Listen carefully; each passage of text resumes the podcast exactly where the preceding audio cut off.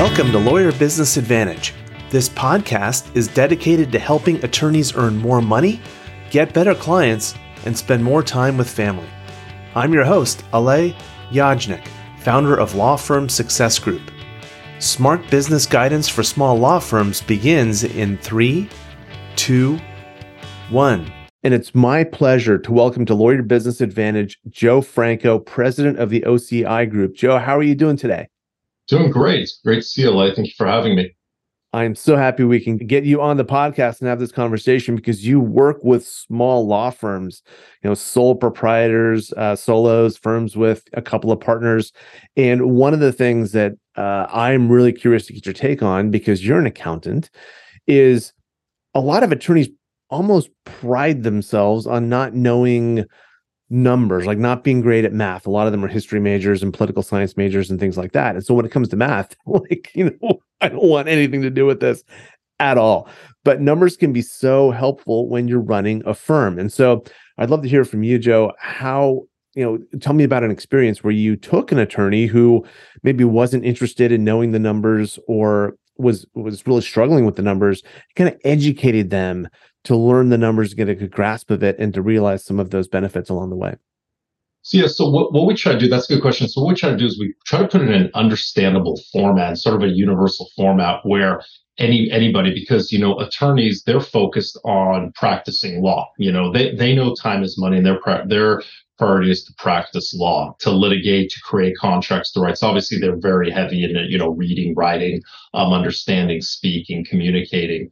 Um, at the end of the day, they do want to know the performance of their company. So if we just if you know, we just try to explain to them, hey, you want to track the performance of your company, obviously your revenues, your expenses, your payroll, your your timesheets, you know, your employee performance. They understand, okay, these are metrics I have to follow. How can I do it easily?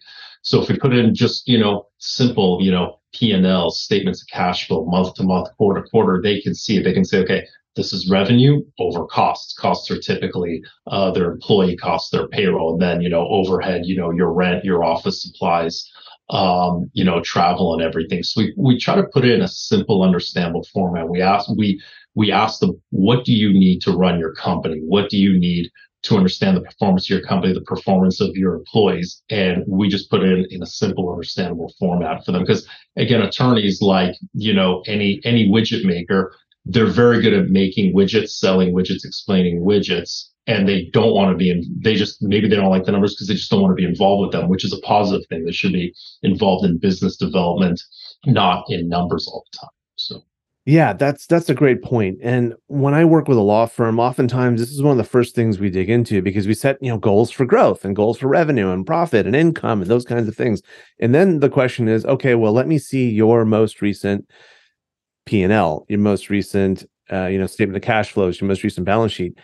And it turns out that they're the bookkeeper or their accountant isn't giving those to them on a monthly basis and there's a lot of reasons for that but it creates a lot of challenges for us as business coaches when we're working with clients when they don't even get financials from their uh, from their accountant or their bookkeeper on a timely basis. So i wanted to get your perspective joe. Number one what are some of the things that attorneys can do to work with their bookkeepers and accountants to get those things on a periodic basis? And what should be their expectations? Like is are they asking too much of their bookkeeper and their accountant to provide this stuff on a monthly basis? Um, i'd love to get your perspective on those two things uh, no, they're not. They're not asking too much at all. I mean, that's that that's a, that's a standard business ask. If you're going to employ an accountant and a bookkeeper, that that's the standard ask. That's what they should deliver. So at the minimum, uh, monthly comparative financials, month to month or quarter to quarter comparative financials, uh, a P&L, a statement of cash flow, balance sheet, and also maybe an accounts receivable statement. Because a lot a lot of attorneys they let their AR age high, you know, for a very long time.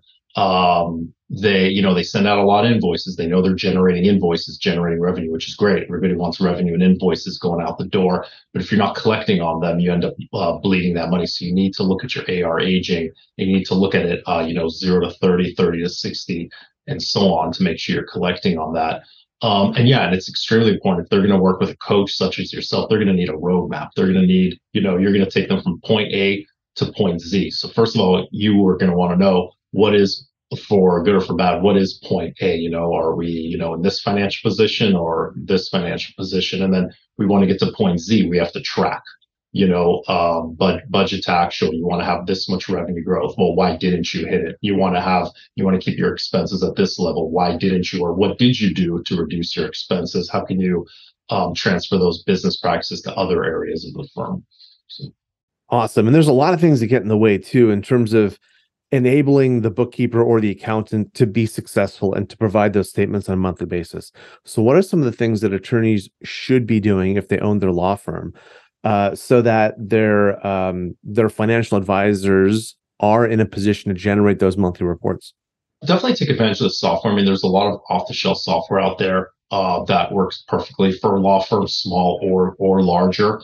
Um, you know, there are a lot of uh, CRMs, you know, such as Clio. I'm sure you've worked with that a lot. It's great. You do you do all your time tracking in there, um, and then you invoice right from there, so everybody can track. You can track everybody's time, make sure everybody's getting their time in, so there's no unbilled time. Everybody's entering their time. So if you want to get paid, you got into your time and that translates it translates an invoicing which should sync right into your quickbook right into your quickbooks or any accounting program. So you're capturing all that time. All the time is being turned into billables. And and then of course you can track any um, uh, uncollected uh, aging. Um, and then and then of course on top of that just the basic accounting principles um, you know make sure you're entering your any recurring transactions make sure you're categorizing uh, consistently all your overhead your payroll uh, make sure you're tying employee time to billable time so you can track employee performance for for incentive reasons as well. And that right there that last piece i can i can almost hear my audience of attorney entrepreneurs going wow that is a lot like doing all the tagging and doing all these associations um, it's almost like I want to have someone else there that can do a lot of that for me. And so I want to uh, shift gears a little bit and talk a little bit about your approach with law firms, Joe, because I want to hear what a good approach sounds like. And I think, you know, I think the world of the work that you do. I'll, I'll share with you a situation I run into uh, again pretty often, and I would love to hear how this is different in when you work with a client. Um, and so here's the situation. I'll be, you know, let's say that I do get the financials from the client, and oftentimes they don't know what the financials are. Like they don't know what the financials mean. No one's actually sat down with them and talked them through. Okay, here here is a here's an income statement or a P&L. This is what it looks like. Here's the format. Here's the different line items. Uh, looking at these things, these are some things you might want to look into a little bit. Like we can dig into those things. And so oftentimes it I'm the person taking them through them. Their accountant hasn't done it, their bookkeeper hasn't done it, and no one's actually looked at it with a critical eye to see what opportunities they could have to improve cash flow, to improve collections, and to improve profitability. So, how do, when you work with a law firm, what does that experience look like? So yeah, so we on a minimum, we always say you want you want to close your month, or we want to close the month for a firm no later than the twentieth, because you're going to look at these financials and you know, if you understand fin- financial statements, that's great, but they're not much use to you if you're looking at them six months later. Then you can't really react to them. You want to look at your financials uh, within 20 days after a month end or a quarter end, so you can be more reactive and even proactive going forward. So that's number one. Uh, timeliness is extreme. That's one of the top accounting principles. Timeliness is extremely important. Um, two, like I said, just put it in layman's terms. Here's your revenue. Here are your different types, like you know whether it's you know legal legal fee work, hourly work, um, you know flat rate work. Are you doing estate planning, litigation? You know, is it flat rate? Is it hourly? And then your costs, maybe by employee. And then we'll give them percentages so they can see, wow, is my percentage of costs going up or is it going down as my revenue goes up? If your percentage of costs is going up, that's that's a bad sign. I mean, that's that's you know generally universally understandable, but you know we want to work with them uh, through those kind of questions, or give something understandable to a coach such as yourself that can work uh, through that problem with them. Like, why are your costs going up, or why are your revenues staying flat? Why your costs are going up? Something's going on. Awesome, that's great to hear. And what are some of the um, the key opportunities that you're often seeing with law firms, things that they should uh, be focusing on to improve their financials? I would say probably being able to scale to get, you know, to get a little more productivity out of employees, uh, you know, uh, without having to hire so many more people. Um, the number the number one thing I see um, lawyers kind of jump to is the first thing they want to do is hire is when they get busy they want to hire more help, which is good. They usually want to hire more attorneys, and an attorney is very expensive. So I always tell them, you know, try to you know delegate, try to you know delegate that first batch of work, you know, kind of from the bottom up. You know, don't hire an attorney and then sit there and fill out insurance documents or do your own payroll or you know pay, you know do your bill pay you can hire out somebody like someone for that for much less than what an attorney is going to cost you. Then when you get so busy with that, and you can you can so you can take on more legal work, and then when you get so busy with that, then you can hire on um, you know more more attorneys, more expensive attorneys. Um, so so start there, de- delegate and outsource um, the cheap stuff first, then kind of move up that financial ladder.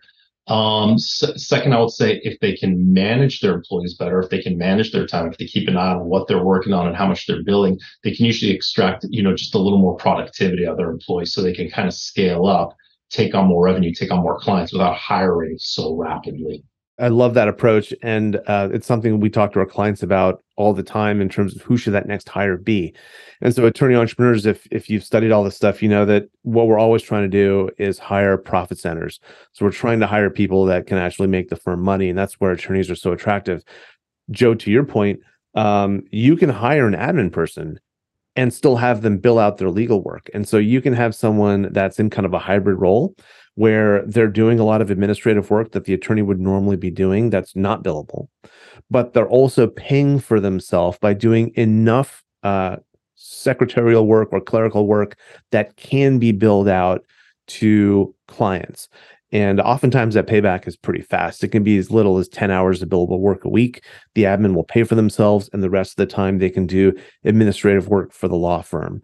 Um, so that's the way that you can kind of have your cake and eat it too. You can bring on admin employees, but they don't actually cost the firm money. In fact, they may still make the firm a little bit of money. Absolutely. Awesome. And Joe, when you're looking at clients uh, for the OCI group, what is a, a great law firm client for you? Like, how would you describe them? Typically I'd say kind of like a, a, middle, a smaller middle range firm, maybe 10, 10 to 20 staff total, because that's big enough where there's a lot of movement, there's a lot of moving parts. Uh, typically, a solopreneur kind of handles the, you know, their own billing expenses. They're kind of doing off the top of their head, which, which is fine. They know what they're doing. But once you get to 10, 12, 15 staff, um, there's a lot of people, um, you know, generating bill, billable revenues, generating expenses that you have to keep an eye on. There's a lot of invoices out, out going out the door. And, and you know, your staff, they're just going to want to work, work, work, generate hours, of course, and then it gets billed, but somebody's got to collect it. Um, so I would say that 10 to 20 is the sweet spot. Once they uh, go beyond that point, that 20, maybe it's, it's probably time for them to bring in someone internally. Got it. like a full time office manager or something. Yeah, or uh, or director of operations or whoever it happens to be.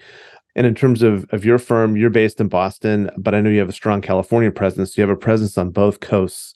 Where can a client be located for you to work with them? Anywhere. We have uh, attorneys we work with in California, Arizona, right here in Boston, anywhere. And do you have any uh, specific software that you prefer uh, that your clients have when you're working with them? For firms that aren't too huge, uh, we really like Clio. Uh, it connects to QuickBooks Online really well. It's all web based.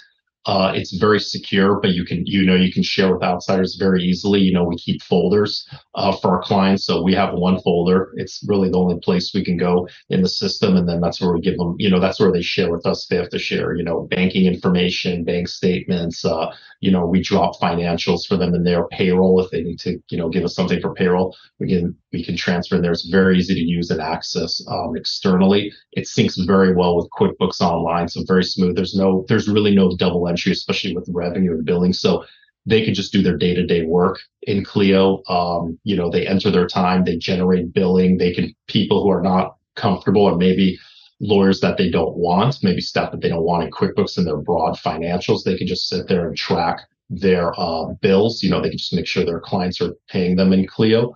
And then people who do get access to QuickBooks, they can see financials, payroll, or whatnot. So that, that's probably the simplest integration, uh, Clio to QuickBooks. And what's nice is if you do the uh, merchant services through Clio, it you know when somebody pays a credit card, it syncs to the accounting system too. So you have all that kind of banking done for you. So a lot of automation, um, a lot of things that just are taken out of your hands. Awesome. Yeah, I'm, I'm a huge fan of fan of Clio as well. They do a great job of providing the information that we need, you know, to work on the law firm while also doing a nice job of providing the the daily operational tools that attorneys need and staff needs to actually run the firm. So, um, awesome. And I wanted to take a quick aside here for a minute because I hear this little debate from many, many accountants and my clients occasionally hear it too, which is this idea of QuickBooks Online versus you know a standard quickbooks version that resides on a server somewhere that's not online not in the cloud. Oftentimes what i hear from uh, from accountants is that quickbooks online in the cloud isn't good and that you should use a quickbooks version that you know is on a server or a computer somewhere. Um, just share with me a little bit about why that debate exists and what your thoughts are on that uh, you know, so there's not a huge difference now. Most QuickBooks, even if it's a desktop version, it's still a remotely hosted desktop. So you might as well be, uh, you might as well call it QuickBooks Online. But I I do have to say the QuickBooks on the desktop, you know, it is a little easier to you know maneuver through modules. You don't have you know kind of that pause, you know, you know, kind of like a website, you know, loading. Uh, you can look at like two sets. What I really like is you can look at two sets of financials. So let's say you say, hey, let's drill down into that, um, you know, expense detail. You can open it up and still see, you know, your P and L, your balance sheet. You can make a change and just see it real time rather than going in and then you have a new web page. So the desktop is a little bit easier to maneuver. But what I like about QuickBooks Online is that you can always uh, get it just from a web page. So it doesn't matter whether you're on a Mac or a PC. You know, you don't have those arguments. Um, you don't need it. You don't need to pay for an RDP service. Typically, what I've seen is that more service-oriented companies are perfectly fine with QuickBooks Online, while more, you know, contractors, manufacturing, distribution need, you know, need a little more of that those inventory and contractor modules. They tend to go to the QuickBooks desktop now. But I mean, they're they both work perfectly fine. It's you know whatever you know to each their own. So. Yeah, Awesome. Thank you for sharing that with me. I, I I've only used QuickBooks Online, so it's good to hear about the advantages of the of the other approach. Um, and then, as far as your firm, the OCI Group, uh, what are some things that you're excited about over the next year, year and a half? A uh, lot of growth coming. Um, obviously, it's you know it's it's it's a little scary. There are a lot, lot of CPAs, a lot of accounts are retiring. Uh, less are coming up in the pipeline, so there's a lot of growth coming, uh, which is great um, you know, post COVID, one of the silver linings is people have really gotten comfortable with uh, us doing, you know, all the work remotely. Uh, to they're very comfortable, you know, with online, you know, accounting services like QuickBooks or like Clio. You know, they're comfortable with it being online because they understand that you know you can't always have everybody in office hooked up to a central computer. So that's brought a lot of opportunity, a lot of growth, and just a lot of automation that we see. So awesome. Great. And Joe, if if if uh, an attorney entrepreneur listening wants to connect with you, what's the best way for them to do that? Uh, they go to our website, www.theocigroup.com, email me, joe at theocigroup.com, or call us 424-256-6458. Joe, thank you so much for being on Lawyer Business Advantage today. It was a real pleasure. Thank you. Thank you so much. Thank you for having us. It's been a pleasure. Everyone, that's Joe Franco, president of the OCI Group. That's a wrap for this episode of the Lawyer Business Advantage podcast. One thing that would really help both us and other new potential listeners is for you to rate this show and leave a comment in iTunes, Stitcher, or wherever you tune in to listen. And I want to hear from you, so connect with me on LinkedIn and let me know what you think of this episode. And if you are a solo or an owner of a small law firm and you're looking to earn more money, attract better clients, or reduce your stress, we would love to talk with you to see how we can help. Request your free law firm assessment by visiting lawfirmsuccessgroup.com. Again, that URL is lawfirmsuccessgroup.com. We look forward to talking with you soon. Thank you for listening. My name is Alay Yajnik.